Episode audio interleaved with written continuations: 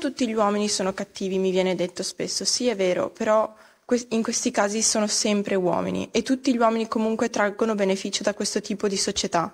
Quindi tutti gli uomini devono essere attenti, devono richiamare l'amico che fa catcalling ai passanti, devono richiamare il collega che controlla il telefono alla ragazza. Dobbiate essere ostili a questi comportamenti che possono sembrare banalità, ma sono il preludio del femminicidio. Il femminicidio non è un delitto passionale, il femminicidio è un delitto di potere e il femminicidio è un omicidio di Stato perché lo Stato non ci tutela e non ci protegge.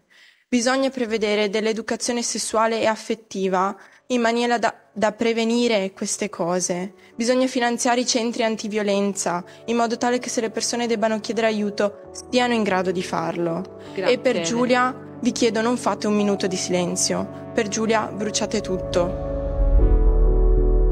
Queste parole che avete appena ascoltato, Elena Cecchettin, la sorella di Giulia Cecchettin, uccisa da Filippo Turetta, le ha usate per una lettera al Corriere del Veneto e in televisione, durante una trasmissione su Rete 4, scatenando un cambio di narrazione rispetto all'inizio di questa storia, la scoperta del corpo di Giulia Cecchettin, che tutto sommato ci aspettavamo. È che Elena Cecchettin ha spezzato la retorica che ci si aspetta da una parente di una vittima di femminicidio. Elena ha deciso di condividere collettivamente il dolore anziché fare la parte che forse tutti, gli uomini per lo più, si aspettavano. Di chiudersi nel suo personale familiare dramma e ha deciso invece di uscire fuori dal racconto televisivo e mediatico del mostro per scaricare su tutti gli uomini la responsabilità di quanto accaduto.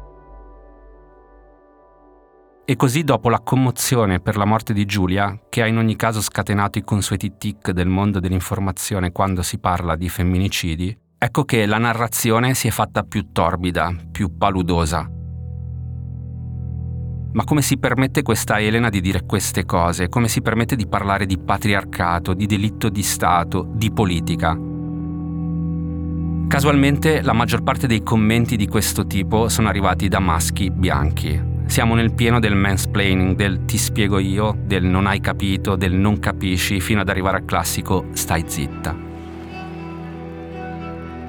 Ora io da uomo non posso che sentirmi chiamare in causa e ringrazio Elena di aver detto e scritto quelle cose in modo così chiaro, deciso, senza alcuna possibilità di essere fraintesa. Serve a poco chi dice in questi casi, eh vabbè ma io queste cose non le ho mai fatte. Non si può generalizzare. Non è questo il punto, perché di sicuro vi sarà capitato di assistere a qualche atteggiamento macista, sessista, senza battere ciglio. E non è neanche questo l'unico punto.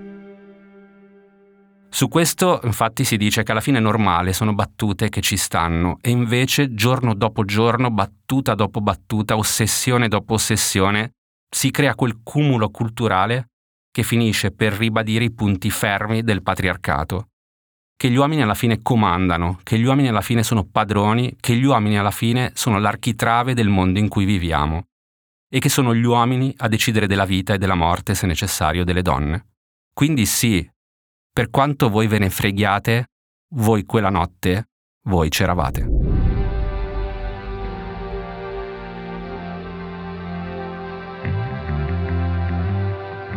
Sono Simone Pieranni e questo è Fuori da qui un podcast di Cora Media. Per tutti quelli che vogliono uscire dalla bolla, quelli che sono stanchi del sovranismo delle notizie e vogliono aprire gli occhi per accorgersi di cosa succede intorno a noi. Uno sguardo curioso sul mondo per capire di cosa si discute fuori dai nostri confini.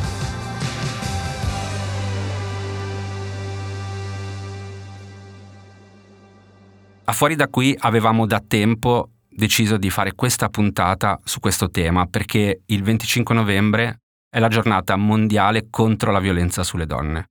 E prima di presentare la nostra ospite di oggi vorrei solo ricordare alcuni dati.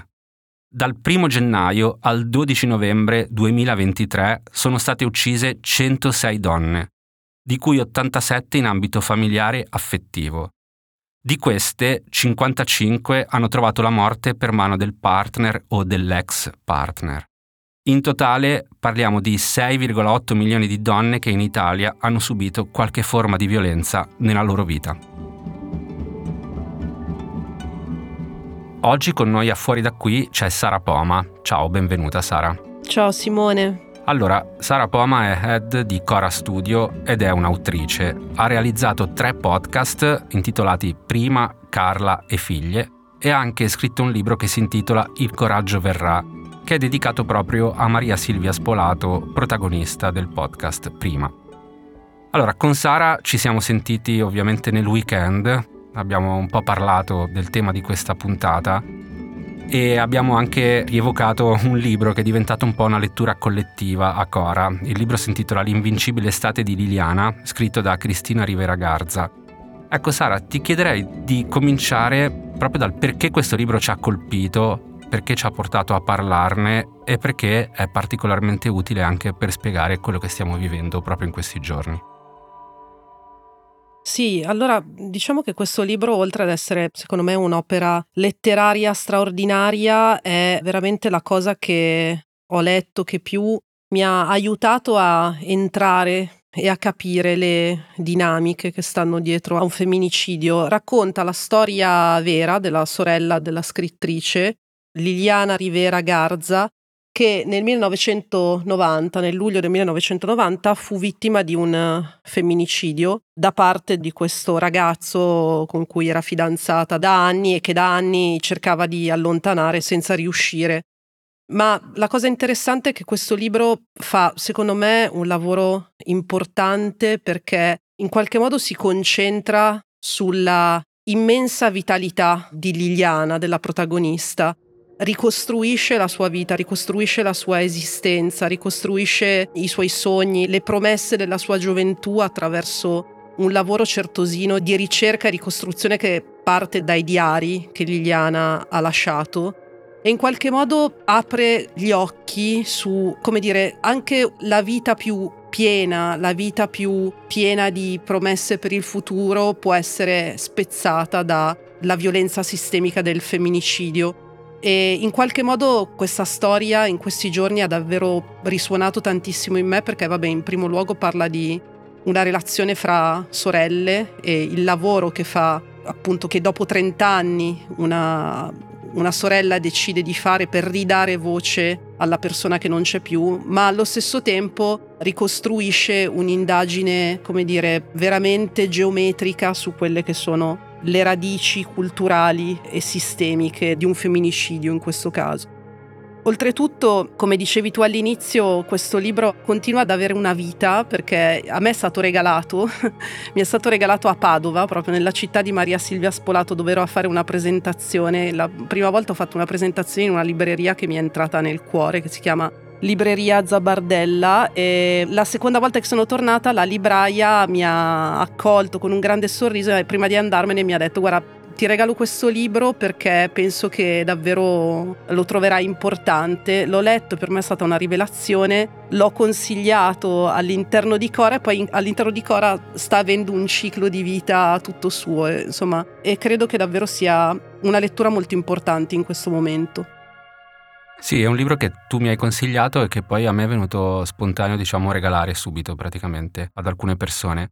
Tra le altre cose, a me ha colpito anche un aspetto di questo libro più, diciamo, storico, se vogliamo, cioè il pre e il post riconoscimento del femminicidio, perché la vicenda raccontata quando avviene avviene in un momento in cui non c'è un riconoscimento del femminicidio, in Messico in particolare.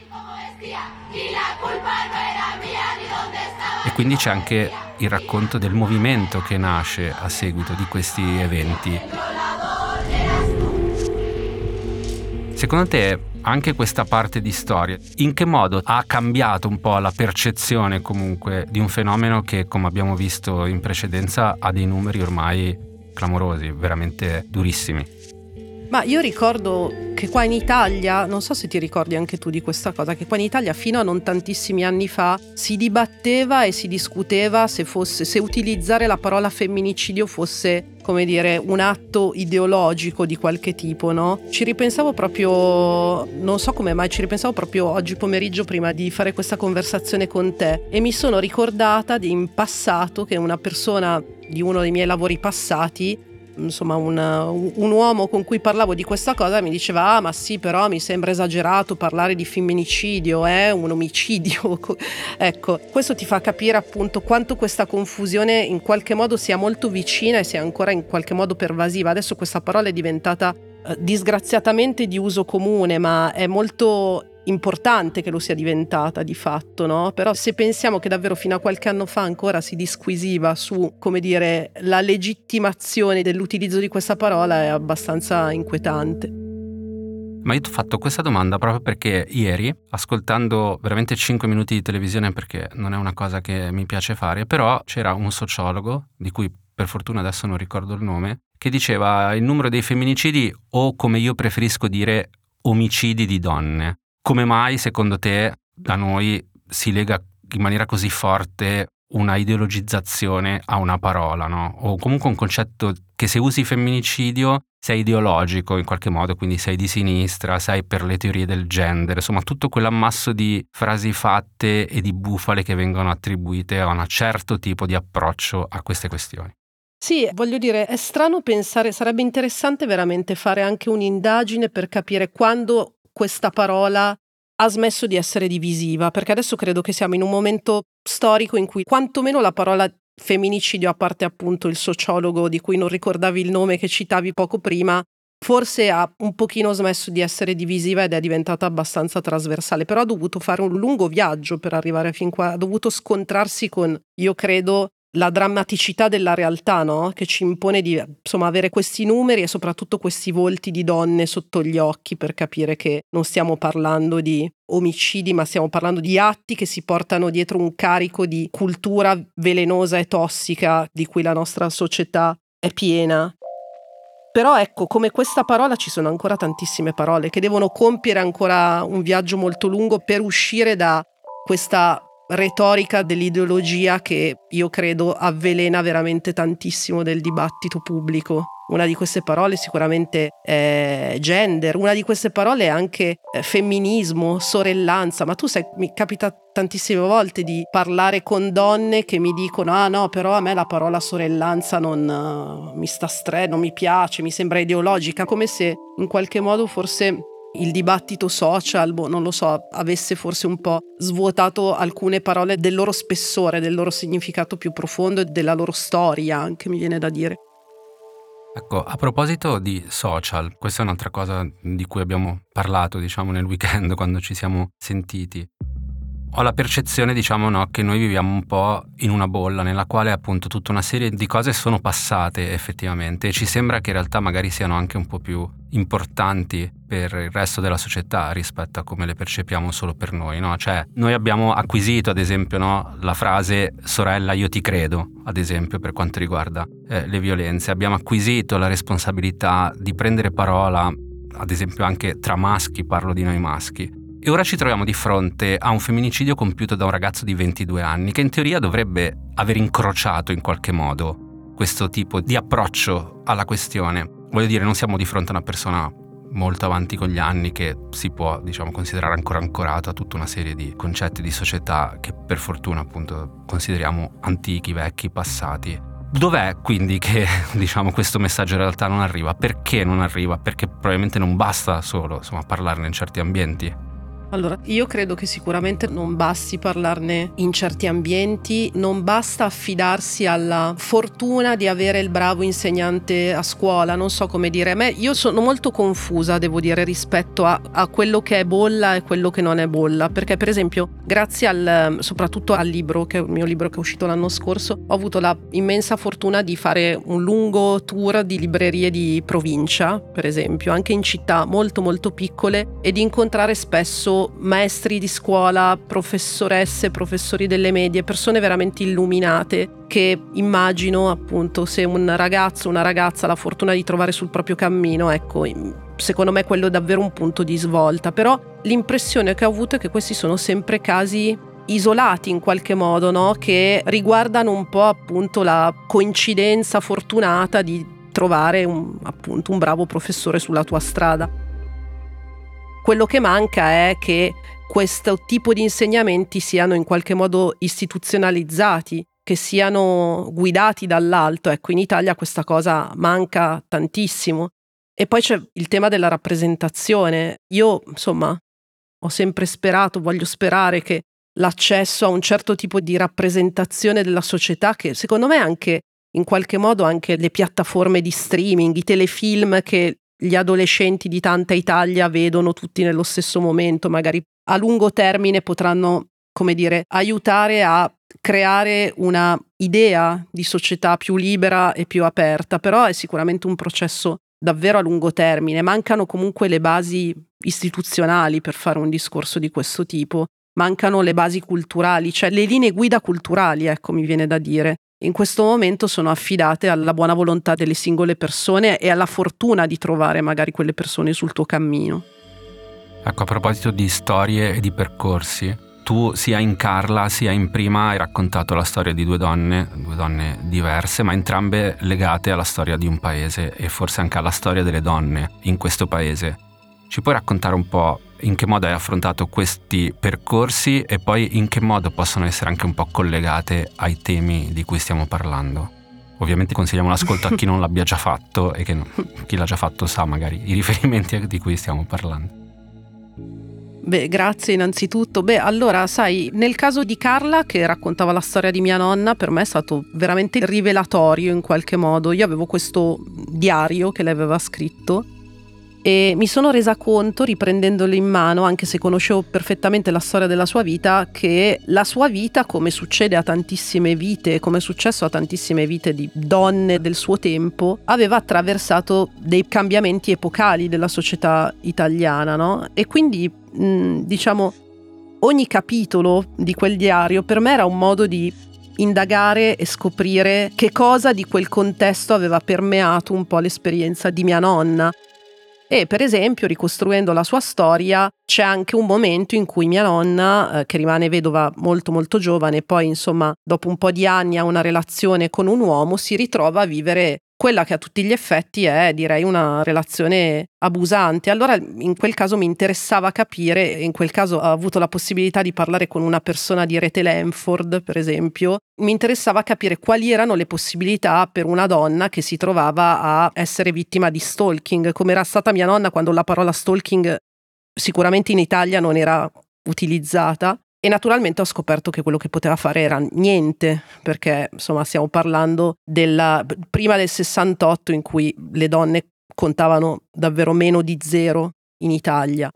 Invece per quanto riguarda la storia di Maria Silvia Spolato, insomma, è stato facile appassionarsi a come dire, il suo impegno anche politico, il suo essere un um, fattore attivo, un agente attivo del cambiamento. Lei, insomma, non solo ha lottato per si è unita ai primi gruppi omosessuali italiani, uso la parola omosessuali perché non esisteva ancora la sigla LGBTQ, ma ha, come dire, frequentato moltissimo anche i primi gruppi femministi che si formavano proprio nel periodo in cui lei era attiva ed è stato veramente importante e appassionante vedere quello che queste donne hanno fatto mettendosi insieme creando un movimento, un movimento che magari se lo si osserva adesso risponde proprio anche allo spirito del tempo, erano tutte femministe separatiste, insomma l'intersezionalità non era un concetto che abitava molto da quelle parti, però insomma è stato interessante per me vedere come quel tipo anche di approccio in quel momento storico potesse avere un senso perché davvero le donne avevano bisogno di creare un loro spazio, prima di tutto, per poi aprirsi anche al mondo esterno. Adesso invece siamo in un momento, secondo me, in cui questa lotta deve essere al 100% condivisa, non solo con, con gli uomini, ma condivisa anche con chiunque si batta per cercare di rendere il mondo un, un posto un pochino più giusto e equo. Quindi è importantissimo che tante battaglie vengano portate avanti nello stesso tempo da un numero di persone più grande possibile, ecco. Senti, ti faccio un'ultima domanda che in realtà tira in ballo un altro podcast che hai curato, cioè Signorine, no? Perché insomma c'è un filo conduttore nei podcast che tu hai realizzato e di cui abbiamo parlato finora. Come ricorderemo secondo te questo periodo, ad esempio, che stiamo vivendo, in cui sembra che il tema sia di nuovo tornato così forte anche nel dibattito politico, purtroppo anche viziato naturalmente da tutta una serie di atteggiamenti da parte anche di politici? Ma io spero che innanzitutto lo ricorderemo, perché non saranno i numeri a farcelo ricordare, nel senso che i numeri sono drammaticamente costanti, ecco, costanti da più di dieci anni ormai. Ma spero che ricorderemo questo momento perché sto leggendo e, e, sono d'accordo su questo, penso che quello che è successo a mm, Giulia Cecchettin e quello che sta portando avanti anche sua sorella Elena, forse può rappresentare un momento di svolta, può rappresentare qualcosa che risveglia le coscienze in una maniera non solo emotiva ma anche profondamente lucida. E quindi ecco la mia speranza è che magari fra dieci anni riguarderemo indietro a questo 2023 terribile per tantissime cose compresa questa e magari diremo ah quello è stato l'anno in cui si è creato un movimento si è creato un movimento trasversale che non interessa solo le donne ma ha cominciato a interessare in maniera importante anche gli uomini e si è creato un movimento che è riuscito ad agitare anche le acque politiche a far sì che poi venissero presi dei provvedimenti seri, venissero fatti degli investimenti, perché poi anche di questo si parla poco, ma insomma questo tema deve diventare anche un tema che porta anche degli investimenti economici, altrimenti non si va da nessuna parte, ecco. Comunque diciamo che la mia speranza è riguardare indietro a questo periodo e ricordare che è successo qualcosa di importante nella tragedia, ma in positivo anche. Bene Sara, spero che saremo ancora connessi in qualche modo per poterne riparlare tra dieci anni, diciamo, e vedere se, eh, diciamo, tra dieci anni potremo effettivamente tirare queste conclusioni. Mi auguro di sì. Grazie e alla prossima. Lo spero anch'io. Grazie, grazie.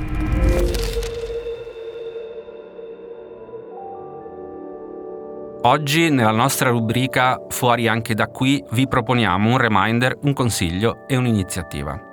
Il reminder è che oggi, sabato 25 novembre, ci sono manifestazioni e iniziative in tutta Italia contro la violenza sulle donne. Il consiglio è quello di un libro, oltre quello che abbiamo già citato nella nostra chiacchierata con Sara Poma, ed è Tutto sull'amore di Bell Hooks, edito da Il Saggiatore. E infine vi segnaliamo un'iniziativa Cerchi Antiviolenza, un protocollo d'intesa che vede la collaborazione di The Circle Italia Onlus e Polizia di Stato. È un progetto dedicato a formare, sensibilizzare, prevenire, informare, condividere una cultura contro la violenza, a favore delle donne per avere informazioni e strumenti corretti perché ciascuno possa fare la propria parte. A sabato prossimo.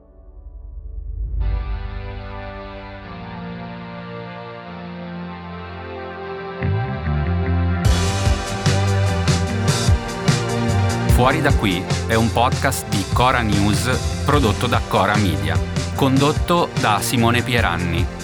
La cura editoriale è di Francesca Milano. La supervisione del suono e della musica è di Luca Micheli. La post-produzione e il montaggio sono di Emanuele Moscatelli e Mattia Liciotti. I fonici di studio sono Lucrezia Marcelli e Luca Possi.